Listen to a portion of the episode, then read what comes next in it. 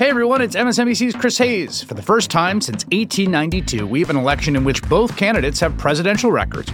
It's a chance to take a hard look at what Joe Biden and Donald Trump have actually done as president. On a special Why Is This Happening podcast series called With Pod twenty twenty-four The Stakes, I'm talking to experts about the two candidates' records on specific policy areas like immigration, taxes, climate, and more. So you know what's at stake come November. Search for Why Is This Happening and follow. Good evening, everyone. We have a lot to get to in the next hour, including new subpoenas from the January sixth committee later today and President Biden's warning to Vladimir Putin if he escalates his aggression against Ukraine. But first, let's talk about something that matters to all of us, especially those of us who are blessed to be parents, our children. In recent years, we've spent a lot of time listening to outraged conservative parents screaming about what masks are doing to their kids. We've heard them complain that Michelle Obama's biography should be banned because it promotes reverse racism, or demanding that Maus, a book about the Holocaust, or books about L G B T Q kids be banned because they make them uncomfortable. We've all seen the videos of ragey right-wing parents at school board meetings. No mask mandates. My child, my children will not come to school on Monday with a mask on. All right? That's not happening. And I will bring every single gun loaded and ready. To many kids, this content is shocking. Um, it's confusing. And it's even disgusting to them. And honestly, I feel like it should be to you, too. We're desperately trying to defend our kids from ideologies that seek to divide them rather than unify them. That's why we're fighting C R T and equity practices. Of course, these supposed grassroots efforts, in scare quotes, aren't really grassroots. I mean, they never are. As we've mentioned before on this show, they are driven by Republican strategists, activists, and think tanks, national Republicans devoid of actual ideas, who are looking to get out the Republican vote by feigning deep, deep concern about the kids. We also have to uh, protect people uh, and protect our kids uh, from some very pernicious uh, ideologies that are trying to be forced upon them. I think it's been tragic to really watch what's happened across this country, especially to our children. We've got kiddos now that they don't know life without masks. But, okay, a question. Where's that same energy for these actual dangers to our kids? This is an N B C News special report. Here's Lester Holt. Good day. We're coming on the air from New York uh, with word of a school shooting at an elementary school in Fairfield County, Connecticut. There have apparently been many casualties. Breaking news tonight. It has happened again. Another deadly mass shooting at an American high school, this time in Florida. Tonight from Santa Fe, Texas, it has happened again. Another massacre at an American high school. This country's latest deadly school shooting at a high school north of Detroit. Federal authorities investigating bomb threats made at more than a dozen historically black colleges and universities. All these Republicans who are claiming to be just so concerned about the kids. Ron DeSantis was an incoming freshman congressman when Sandy Hook happened. Where was his concern then? And you know what's tragic, Governor Kristi Noem? The kids across the country have no idea what it's like to go to school without the prospect of an active shooter showing up. I, for one, am eagerly awaiting all of your legislative proposals, other than thoughts and prayers, that address this urgent threat to our kids, since you care so much about protecting the children. And I know when you folks want to do something, you do it. Take, for example, these other Republicans who want to trigger the libs. You remember these pictures of Representatives Lauren Boebert and Thomas Massie? How does cosplaying with the weapon of choice of school mass murderers in matching outfits protect the children? I mean, do you leave those firearms just laying around the house where the kids can get to them? And maybe, just maybe, if Republicans cared about the kids, they could muster the courage to pass a new assault weapons ban, just like the one that Joe Biden got passed back in nineteen ninety-four. You know, the assault weapons ban that Republicans allowed to expire. Unfortunately, for actual accountability, parents and kids are, they're on their own when it comes to school shootings. Except that today, for the first time in American history, a gun maker is actually facing consequences for a school shooting. with the families of the twenty twelve Sandy Hook Elementary massacre reaching a seventy-three million dollars settlement with gunmaker Remington, the company that manufactures the A R fifteen. Now, it is hard to overstate how big of a deal this actually is. Gunmakers are generally shielded from liability due to laws passed just for them. But these families found a workaround, arguing that the gunmakers' sales and marketing practices violated Connecticut state law. The complaint argued that Remington's militaristic marketing promoted the image of its A R fifteens as combat weapons used for the purpose of waging war and killing human beings, and that it targeted high-risk users in particular, you know, like the teenage gunman who killed those kids at Sandy Hook. Moments ago, President Biden applauded the decision and urged other victims to follow suit, saying, quote, "This progress is the result of the perseverance of nine families who turned tragedy into purpose. They have demonstrated that state and city consumer protection laws provide an opportunity to hold gun manufacturers and dealers accountable for wrongdoing, despite the persistence of the federal immunity shield for these companies." And joining me now is Nicole Hockley, C E O of Sandy Hook Promise, who lost her six-year-old son, Dylan, in the Sandy Hook shooting, and Glenn Kirshner, former federal prosecutor. Thank you very much for being here. Um, and I, I want to start with you, Miz Hockley. You know, and, it, you know, condolences mean nothing. You know, I, I'm a mom, so I am going to try to get through this without bursting into tears talking to you. But I want to congratulate you all for staying in that fight. And, and the thing that I found really interesting about the way you did this fight is that you guys weren't backed down by the fact that these immunity laws protect these gun manufacturers. You said, no, it's the way they marketed it. And then you also asked for something important. You wanted the records, the internal mm-hmm. records.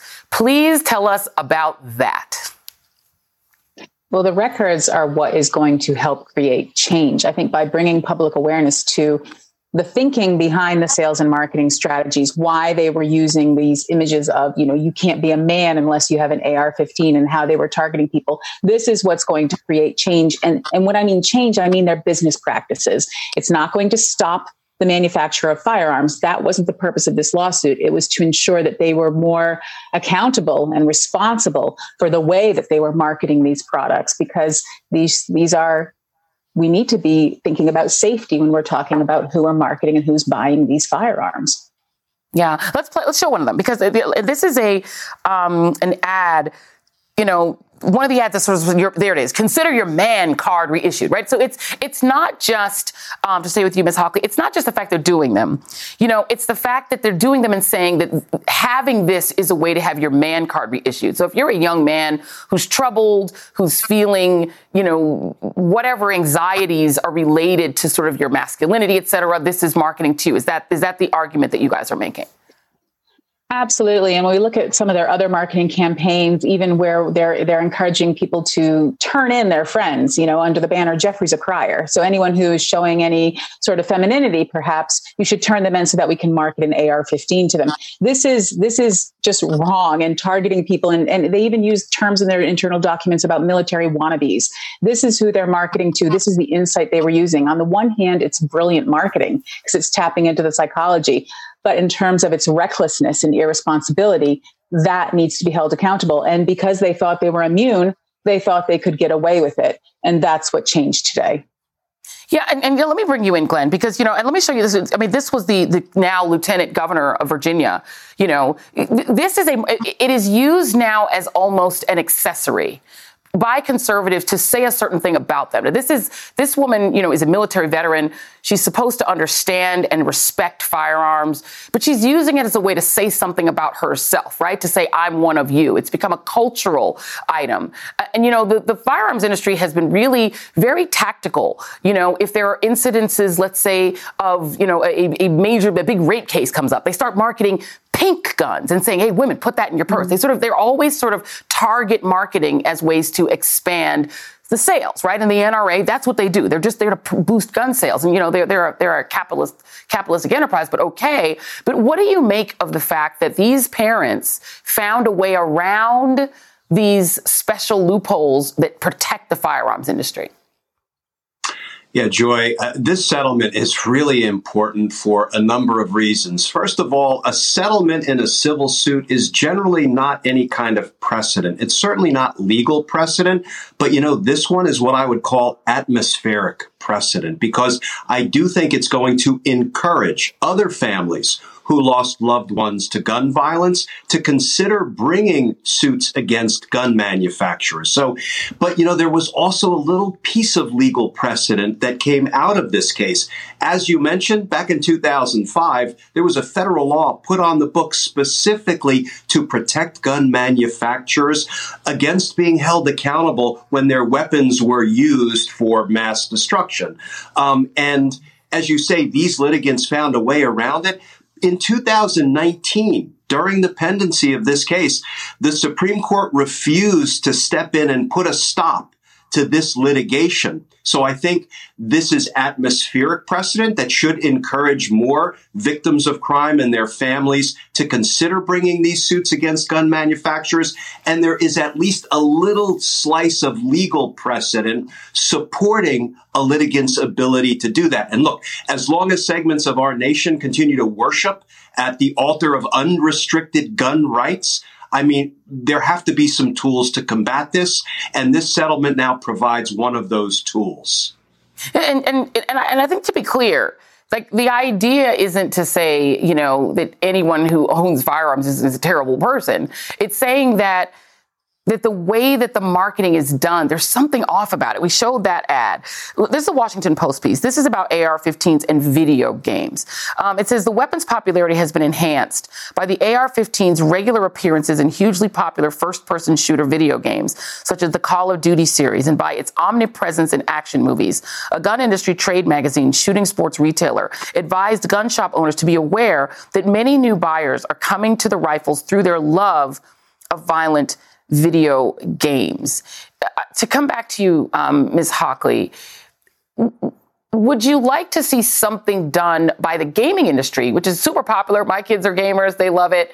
To, to sort of also kind of be in on saying, look, if you're a troubled kid and you're using these games as a way to sort of work out something that might become really violent, is there something you think that that industry could do to maybe be more helpful? Or that, you know, what would you like to see done beyond just the companies like the now bankrupt Remington? The gaming community is a very important social community, and I think there's a lot of opportunity there for that community to lean in and help each other out. And perhaps that's through revising what they do in terms of product placement, or revising how they help each other through these things. I mean, there's a lot of kids that go to the gaming community, perhaps because that is the only community that they can find where they feel included. However, where there are at-risk individuals there that are learning how to shoot Uh, specific guns very appropriately, um, that is where I think the gaming community can make a difference. And I'd love to see them lean into this and also take responsibility and be responsible to their users and their the kids that really go there. You know, and there's something bigger here, Glenn, because, you know, obviously there have been shoot 'em up movies and video games. These things have existed forever. Like, this isn't causing people to be different. There's something about American society that is is violent encouraging. And I don't know what that is or how we fix it. Um, but should other industries be looking at this lawsuit and saying, uh-oh, right? Because if the idea is that the promotion of violence itself becomes something litigatable, should other industries be thinking about the way they're operating and product placement and things like that? Yeah, I think part of the problem is, and you put your finger on it, Joy, there are politicians who are running around, you know, accessorizing with firearms. And, you know, I don't know in what view of the world that's appropriate conduct for a responsible adult and the message that that sends. But the other thing is, look, you know, the Supreme Court is generally expanding the Second Amendment right to bear arms. So we probably can't look to the Supreme Court to cut that kind of thing back. But what we can look to is the profit margin of the gun manufacturers. Remington, as you say, is now basically defunct because of this seventy-three million dollars payout. And when you can make make it not not profitable for the gun manufacturers to pump out these deadly assault weapons. Nobody's trying to ban shotguns or pistols for target practice, but, you know, assault weapons, if you can make it not profitable, then maybe you can have an impact. Yeah, I, I love. Final question to you. I want to put up a, Frank Frank Frank Guttenberg, um, who lost his his beautiful daughter, um, Jamie, um, in the shooting in Parkland, not far from where my kids grew up, um, in Florida. He, he wrote, four years ago, my beautiful daughter Jamie was murdered by a student with an A R fifteen in school. She was likely reading a book. Four years later, the Florida legislature is working on banning books while trying to make it easier to get guns. Less books, more active shooter drills. Um, and a Twitter user replied to this cartoon. Uh, replied with a cartoon originally made in twenty sixteen, which I think we can put up and show that. Um, I just want for you to speak for this community, because unfortunately, having covered a lot of uh, violence and the families that survive it for their, with, you know, the, the surviving families, these become communities. These become fraternities and sororities, not of choice. So for, to speak from your community, um, the, the Sandy Hook community, What do you, what do we need to do to be more supportive of you? What can we do as a society to be better and make things better for you guys? You know, I think I think the important thing is to lean in and not be afraid to use your voice and speak up. Uh, too many of us in this community have only become active in gun violence prevention because of the loss of someone that we hold so dearly. And I understand that no parent can really imagine what it's like to lose your child under these circumstances. It, it is impossible to fathom. All I can say is you don't want to be part of this community. It is not a pain that you want to live with every day, no matter where you live, no matter what your experience in life is. But if you lean in and be part of the solution, if you lean in and take action, speaking with your kids, working with them, working with your community, there is hope. And we're just pulling every lever we can to create a safer future. And it's it's something that we can all be part of. Indeed. Well, uh, I am. We're, I think we as a community, the Readout community, we are so proud of you.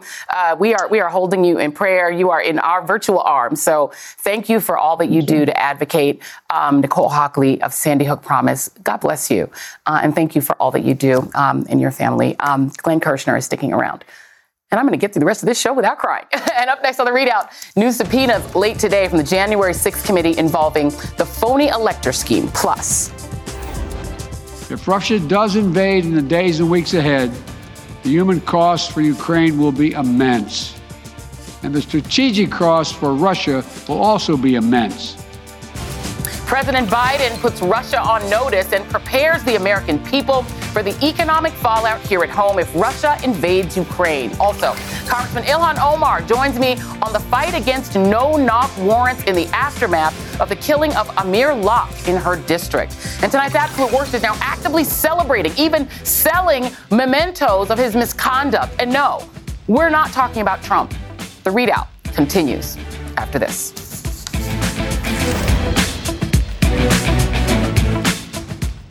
Today and every day, Planned Parenthood is committed to ensuring that everyone has the information and resources they need to make their own decisions about their bodies, including abortion care.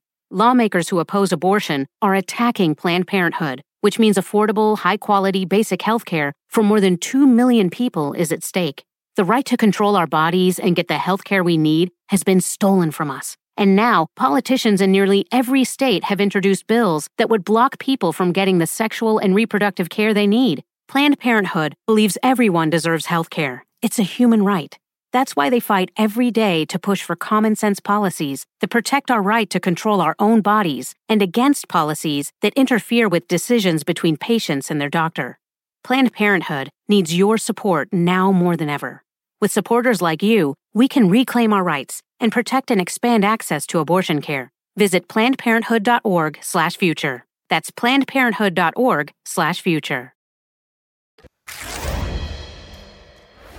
The January sixth committee today issued a new round of six subpoenas targeting witnesses and participants in the scheme to send forged slates of fake Trump electors to Congress. Among them is Trump's director of Election Day operations, Michael Roman, who, according to the committee, managed the effort to appoint fake electors. They also include Mark Finchem, who's now running for Secretary of State in Arizona, as well as the state's G O P chairwoman, Kelly Ward, who acted as a fake elector. It's the latest sign of progress from the Select Committee, which has now interviewed more than five hundred witnesses. But while they're working methodically, they are up against the big lie that continues to threaten free and fair elections in this country. Case in point is one Tina Peters, a twenty twenty election denialist and conspiracy theorist, who today announced that she is running for Secretary of State in Colorado. Peters is currently the clerk of Mesa County, where she stands accused of pulling off an inside job, basically, which compromised the county's voting infrastructure. Peters was sued for allegedly allowing an unauthorized individual to update the county's voting system, which resulted in public disclosure of state-guarded passwords. Those passwords were then used by an unknown by unknown parties to access the equipment. Peters claims the breach was really an effort to back up the system, but a judge prevented her from overseeing local elections last year. And there's also an ongoing criminal investigation. This is the person who now wants to oversee elections for the whole entire state of Colorado. Oh, and did I mention that Peters was arrested for obstructing a search warrant in an unrelated investigation into whether she illegally recorded a court hearing? A police body camera shows that she wasn't exactly cooperative while being detained. Here are two short excerpts from the longer video. Let go of me! Do not resist. Oh, no. Let go of me. Go. It hurts. Let go of me. Give me my Do not kiss. Oh. You understand? Let go Stop of me. Stop pulling against us. Stop I'm not pulling. pulling against you. Let okay, go of then me. Then stand up like an adult. Shut up. What an ass thing to say to me. Hmm. Interestingly enough, she was neither tased nor thrown to the ground or worse. Funny how that works for some people who argue with police in America. I should also note that just after her arrest, Peters participated in a town hall forum for conspiracy theorists who believe the twenty twenty election was stolen. Because, of course, Peters is just one of dozens, if not hundreds, of similar candidates who are now seeking crucial state offices that would have the power to distort the results of elections around the country. And electing those candidates would be like putting the fox in charge of the proverbial henhouse. With me now, Kurt Bardella, advisor to the D N C and D C C C, and Glenn Kirshner, who is back with me. Oh, Kurt. This is interesting. So somebody like uh, this this oh this, this woman. I mean, it really literally is the fox is saying, put me in charge. the, hen, the hens will be fine. Your thoughts? Oh, my God. Joy, I'll tell you, I mean, the first thing that did stand out to me was like, wow. If she were not white, I don't think she would have been standing very long on that interaction with the, the, the, and this is the party of law and order. Let's let's remember that. They respect police, of course. Um, this is exactly the danger of what January sixth has precipitated on the rest of our country going forward. This is someone who is unfit to be in office. This is someone who just last week was at a meeting of a known militia group that applauded for the death of her opponent, the current Secretary of State, Jenna Griswold, to the point where the Denver uh, Post did an editorial today saying that the current Secretary of State should have the same security detail as the governor because of the threat posed by this type of inflammatory rhetoric. It's the natural conclusion of the type of rhetoric we're seeing from the right. It will lead to violence. It will lead to threats. It will lead to an unsafe and unstable situation where elections in this country will no longer be a violent-free situation. That is incredibly dangerous. And there are twenty-two Secretary of State races going on in twenty twenty-two. And every single one of those is pivotal because Republicans have have a plan. There's a reason why this lunatic announced her candidacy on Steve Bannon's podcast. Why Steve Bannon called her a hero on that very podcast. Someone who breaks laws, who's unfit to even oversee the jurisdiction she currently has. This is a dangerous situation, and we all need to pay attention to these under-ballot races. Well, I, I, I am curious, Glenn, very quickly before I, I want to talk subpoenas, but is it legal to run for office while you are currently under criminal investigation? I guess that, that's okay to do. Yeah, it, there, there's no prohibition if you're under investigation. But, you know, the, the problem here, Joy, is the big lie is part and parcel of the big crime, right? The big lie is the election was stolen. The big crime is a conspiracy to commit an offense against the United States by corruptly overturning the election's results, because nobody has been held accountable for the big lie, right, which fueled the big crime. Um, mm-hmm. That gives permission to all of the little liars out there to continue to spout the big lie, hoping to fool the gullible and, and win their election. So, you know, now telling the lie in isolation is not necessarily criminal. But when Donald Trump and Mo Brooks and Rudy Giuliani and John Eastman and Don Junior told the big lie on January sixth that your vote has been stolen. You need to go down there, kick you know what, and take names, fight like hell, yeah. or you won't have a country anymore. Go down there and stop the certification of the election. That big lie was a crime because it was inciting the insurrection. And here's the thing, Joy, unless and until the Department of Justice brings charges against somebody other than the foot soldiers who Donald yeah. Trump set on the Capitol to stop the certification, um, we're going to have the little liars running around the country telling the big lie, and they're going to do it with impunity. But the minute charges come to the command structure of the insurrection, I predict all of the little liars will shut their mouths because now they'll see there are consequences to continuing to tell the big lie. And that's what we're still all waiting for, some accountability. Yeah, indeed. Let's go through some of these subpoenas. So, so there's this is one subpoena. This is for Trump's director of election operations, Mark, Michael Roman. And so the select committee says they're in possession of communications reflecting your involvement in a coordinated strategy to contact Republican members of state legislatures in certain states and urge them to, quote, reclaim their authority by sending an alternate slate of electors that would support Trump. Uh, the subpoena to Laura Cox, who is the former chair of the Michigan Republican Party, says you were reportedly a witness when Rudy Giuliani pressured state lawmakers to disregard election results in Michigan and when he said that certifying the election results would be a criminal act. And last one, this is Mark Finchem, who is now running for Secretary of State in Arizona. Um, and he said, he, well, he he marked the one-year anniversary of January sixth by tweeting, the real insurrection was run by the sitting Secretary of State, blah, blah, blah, blah, blah, Arizona. Um, let, let's go through what these subpoenas mean, Glenn, very quickly. Um, if you're starting now to get to the, it seems like we're now in the repeat phase where it's clear that the conspiracy involved pretending that you could send this alternate slate and seat that one instead of the real one. Would it be a crime for somebody to be such an elector, a fake elector? Because it doesn't seem like that yes. in and of itself is illegal. Oh, it is. And, and I think I can quote uh, Michigan State Attorney General Dana Nessel, who said these okay. fake electors committed crimes. They committed federal crimes, which is why a number of state A Gs have referred them to the feds for criminal uh, investigation and possible prosecution.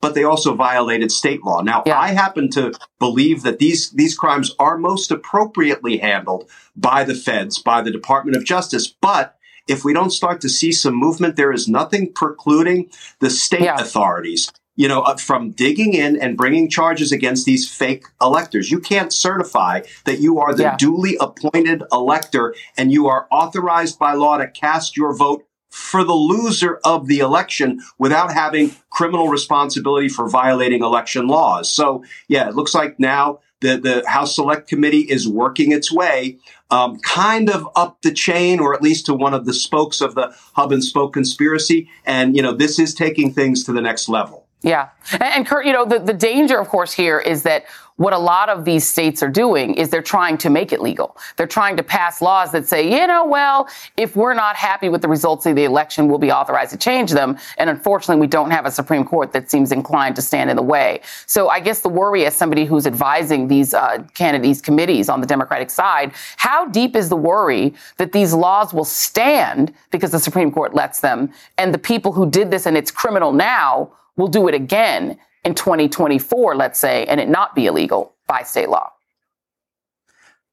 Yeah, and I think I think this is why we're seeing, like, at the D N C, Jamie Harrison has authorized a twenty million dollars investment in the twenty twenty-two midterms, which, again, it's, it's a significant amount of money being spent in what is technically an off-year election for something like the D N C that usually focuses only on the president and the president's re-elect. But I think everyone in the Democratic Party organizationally is seeing that these races, these situations are vital to the health of democracy. We can't afford to sit two years out and wait for the presidential now. I mean, I think I said earlier there were twenty-two Secretary of State races. There are actually twenty-seven. And when you look at mm-hmm. the states that are in play, Arizona, Georgia, Kansas, Nevada, Colorado, these are all states that have a real impact on what might happen in twenty twenty-four. And yeah. now the Republicans are trying to play this game, as you said, to try to legalize their illegal activity.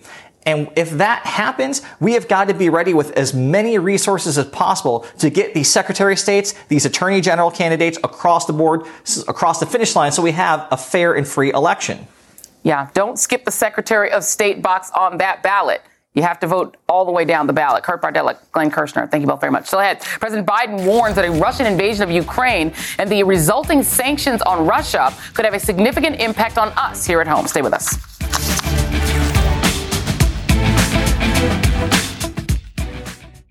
Alpha one niner, commence Wi-Fi device checklist. Laptops on. T Vs streaming. Game console consoling. Smart thermostat set for cuddle time. Doorbell camera. Oh, my package is here. Fast, reliable, able to power tons of devices inside your home at once. All systems go. You are clear for takeoff. This is Xfinity Internet, Wi-Fi built to wow. And watch the short film, The Aviators, now playing at Xfinity dot com. Restrictions apply. Actual speeds vary and are not guaranteed. Hi, I'm Jonathan Capehart, and I'm excited to share some great news. Both the Saturday Show and the Sunday Show are available as a podcast. Every weekend, I look forward to bringing you the most important political news and the newsmakers who are creating policies that affect your life. For me, it's all about the conversation. That's when news is revealed and understanding begins. Search for Saturdays and Sundays with Jonathan Capehart and follow.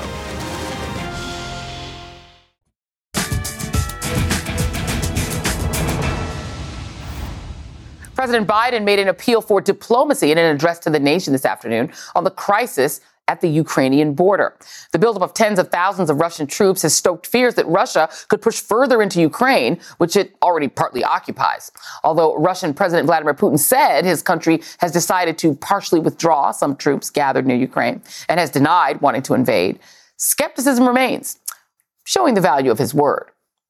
President Biden said the White House has not verified that the Russian military units are returning to their home bases. In fact, Biden said that those Russian troops remain very much in a threatening position. Here's more of what the president had to say. As long as there is hope of diplomatic resolution that prevents the use of force and avoids incredible human suffering that would follow, we will pursue it. An invasion remains distinctly possible. Russia and the United States share for global stability, for the sake of our common future, to choose diplomacy. But let there be no doubt. If Russia commits this breach by invading Ukraine, responsible nations around the world will not hesitate to respond. Joining me now is David Rothkopf, columnist for The Daily Beast and U S A Today, and host of the Deep State Radio podcast, and Naveed Jamali, editor-at-large at Newsweek and a former F B I double agent. Thank you both for being here. David, I'm going to start with you because um, it, it does appear that whatever it is that President Biden is doing, you know, just sort of blasting out like every possible thing that Russia could do, releasing intelligence, sort of taking away their element of surprise, as one of my producers very brightly said. Um, it, it appears that it's working. I mean, it does look like a Russia walk back. What are you seeing? Well, we don't know whether it's a Russia walk back. Certainly, uh, Putin saying that he's going to de-escalate, um, you know, is a little bit of hope in it. But he said that before and he hasn't done it. He actually did the opposite. So we're going to have to stop and see. Does he pull back? How many troops does he pull back?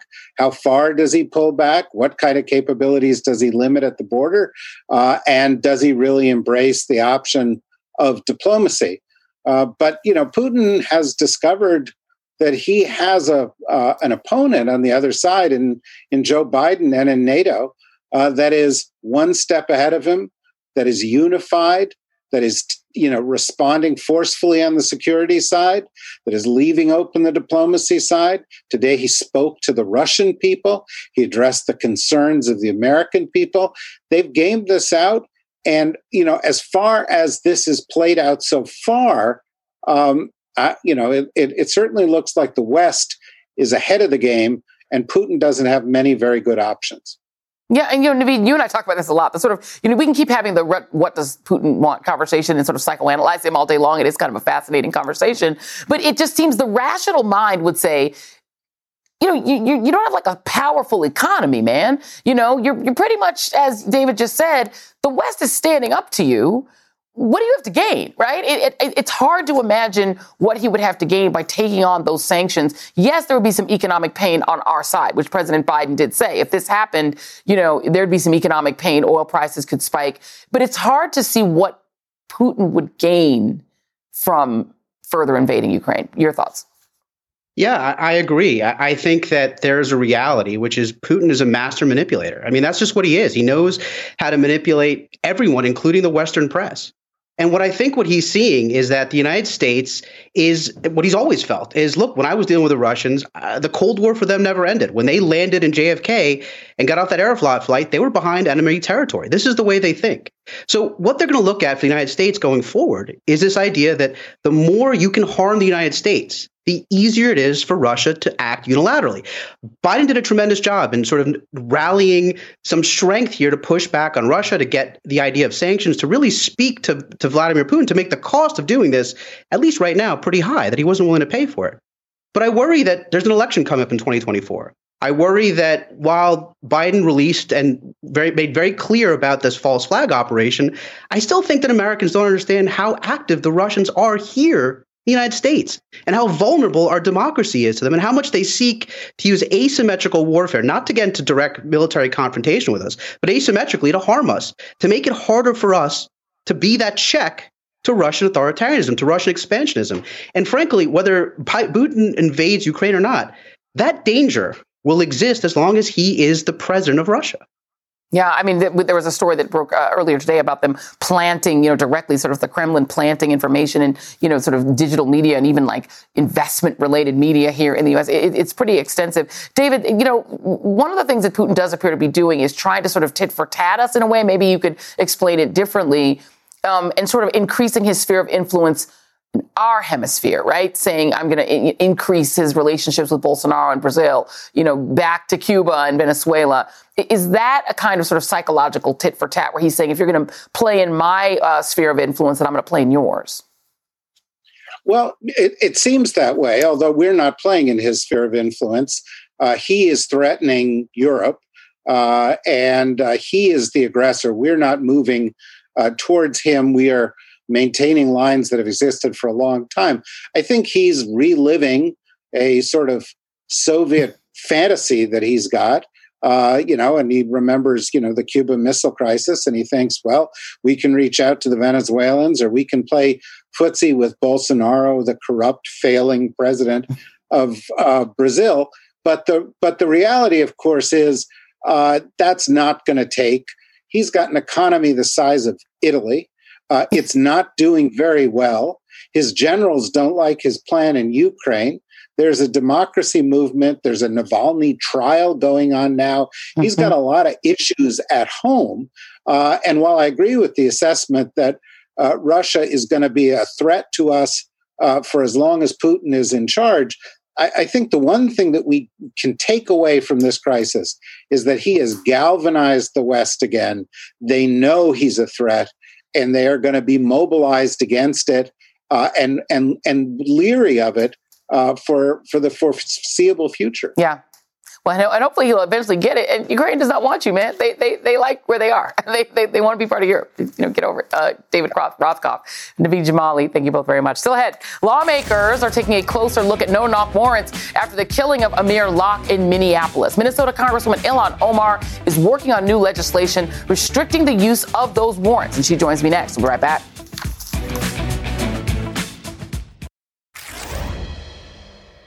When bipartisan police reform negotiations fell apart last year, one of the sticking points was the police's use of no-knock warrants. Those are the warrants that allow police to barge into someone's home unannounced.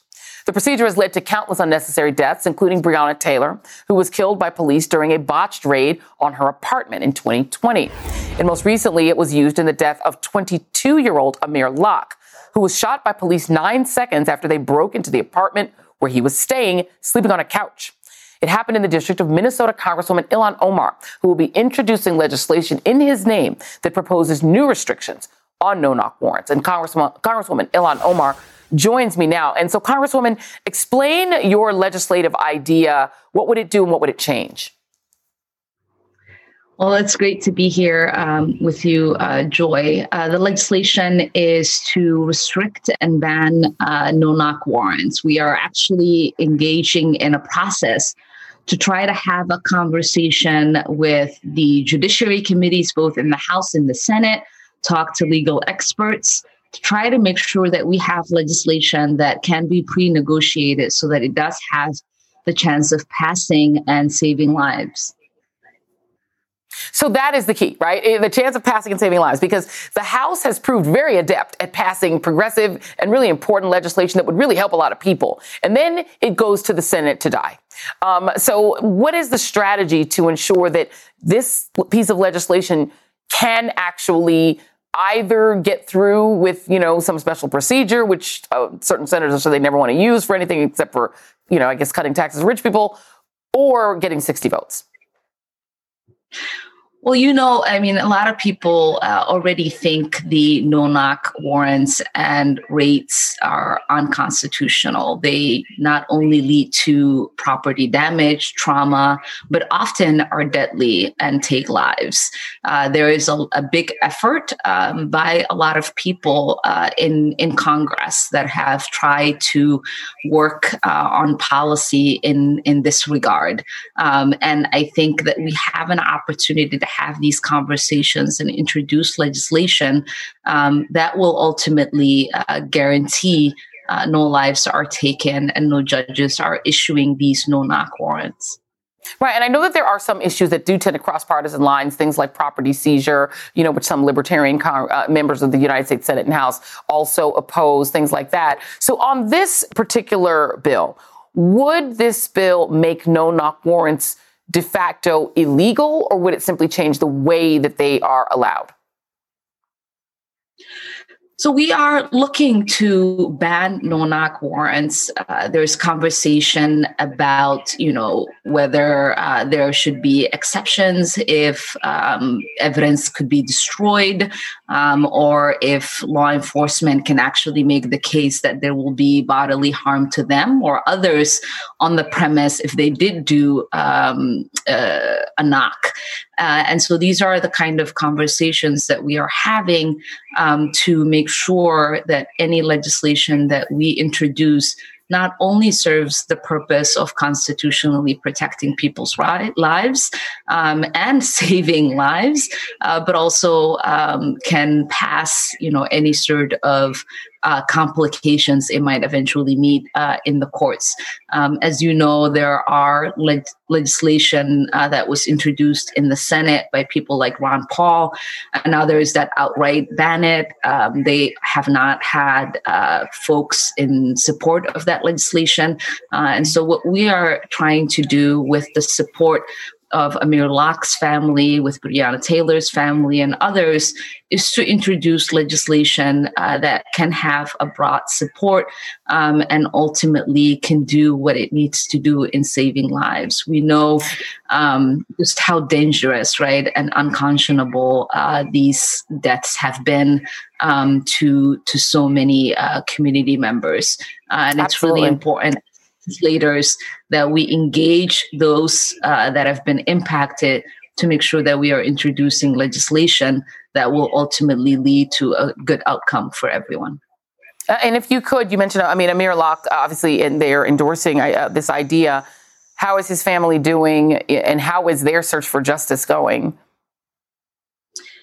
Yeah, so I was just recently um, uh, at a, a community event um, for another senseless death. Uh, this young, promising kid, uh, Deshaun Hill, um, fifteen years old quarterback, was killed, and Amir Locke's cousin um, was also there uh, as part of this healing circle that we had at North High School in North Minneapolis. Um, and I had a conversation uh, with her um, about the wishes of the family, and we continue to have a conversation with their lawyers uh, to try to figure out, um, you know, a, a possible path forward. I know that his funeral um, is is tomorrow uh, or the day after, and um, and you know, I mean, our community is traumatized. This family is yeah. traumatized. We've been through quite a lot, um, yeah. and this is the same police force that killed George Floyd. They have killed another young man who's innocent. Um, Amir Locke uh, deserved to be alive yeah. today. He yeah. deserved the opportunity um, to grow old uh, and yeah. be part of his family and his community. And these yeah. kind of tragedies need to end. And we have to do something um, in regards to legislation to change the outcome. Indeed, indeed. Uh, Congressman Ilhan Omar, thank you for making the attempt to do just that. We really appreciate you being here this evening. All right, and stay right here uh, for tonight's absolute worst. Because, yes, sure, we have all come to accept a little showboating in Congress, but not when it comes to threatening our national security. We'll be right back.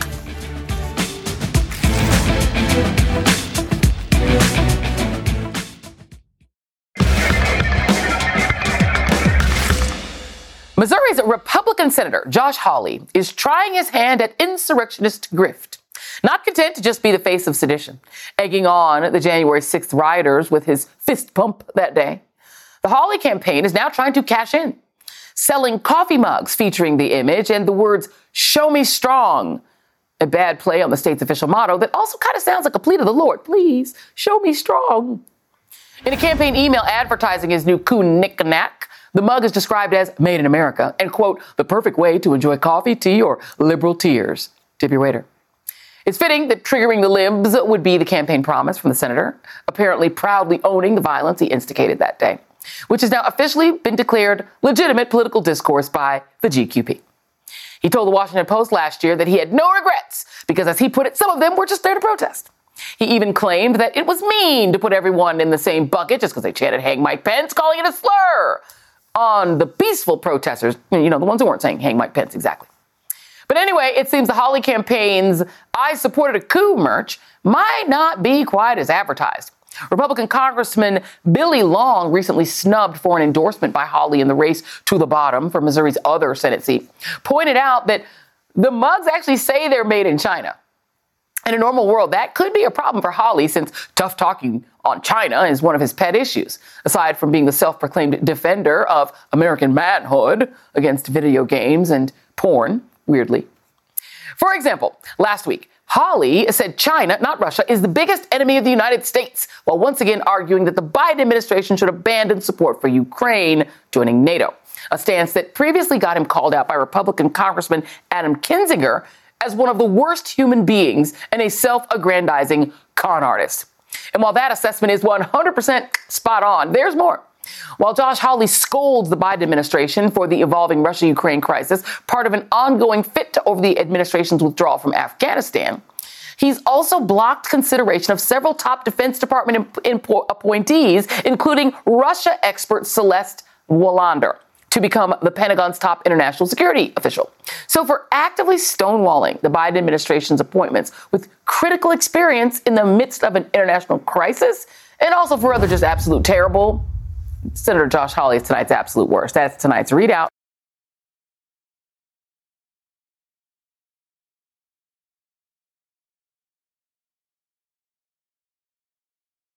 Here on M S N B C, we are staying on top of several fast-moving stories. Today's news requires more facts. A new report finds the climate crisis is getting much worse. More context. We are seeing record numbers of people crossing into the United States just in the southern border. And more ground covered. The mission will continue to carry out regime change in the Gaza Strip. The world's never been harder to understand. That's why it's never been more important to try. M S N B C.